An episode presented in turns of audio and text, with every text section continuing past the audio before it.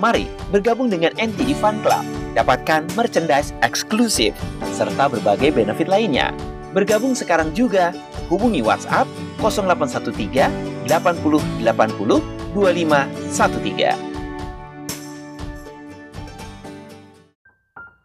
Anda sedang mendengarkan podcast NTD Kehidupan. Selamat mendengarkan. Apakah Anda adalah seorang yang punya impian besar? Ada kalanya ketika di sekolah, kita akan diminta untuk menulis tentang mimpi. Teman saya Robert menulis tentang mimpinya sebanyak tujuh halaman hanya dalam satu malam. Impiannya adalah tentang suatu hari, ia akan memiliki sebuah peternakan kuda seluas 200 hektar. Ia bahkan membuat gambar tentang peternakan impiannya, menunjukkan seluruh bangunan, kandang, jalur balap, serta rumah besar seluas 1000 meter persegi di sana. Semua terletak di dalam areal peternakan kudanya.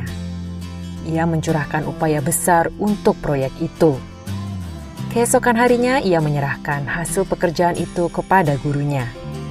Namun ketika ia mengambil kembali pekerjaan rumahnya, ia terkejut melihat huruf merah F di halaman pertama. Sang guru juga menulis, "Temui saya setelah kelas selesai." Jadi Robert menemui gurunya setelah kelas selesai dan bertanya, Bisakah guru memberitahu mengapa saya mendapat F? Gurunya berkata, Apa yang kamu tulis adalah tidak masuk akal, nak. Kamu berasal dari keluarga tunawisma. Tidak ada uang ataupun sumber daya. Jika ingin memiliki sebuah peternakan kuda, itu memerlukan banyak uang Bagaimana kamu mampu membayar harga tanah dan biaya pengelolaannya? Satu lagi, bisakah kamu membayar biaya konstruksinya? Itu mustahil diwujudkan. Tapi jika kamu menulis ulang artikel yang lebih logis dan menyerahkan kembali kepada saya, saya mungkin akan merevisi nilaimu. Robert pulang dan berpikir sejenak. Ia tidak tahu harus berbuat apa. Karena itu, ia berniat meminta pandangan dari ayahnya.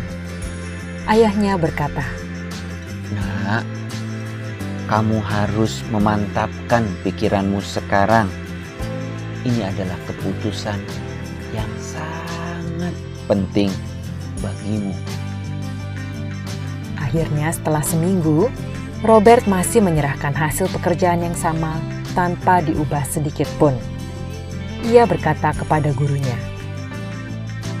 Guru boleh tetap memberi nilai F, tapi saya tetap dengan pendirian saya pada mimpi itu.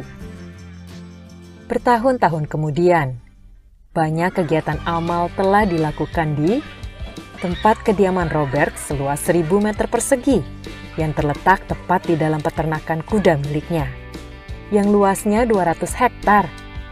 Tapi itu bukan bagian terbaik dari kisah ini.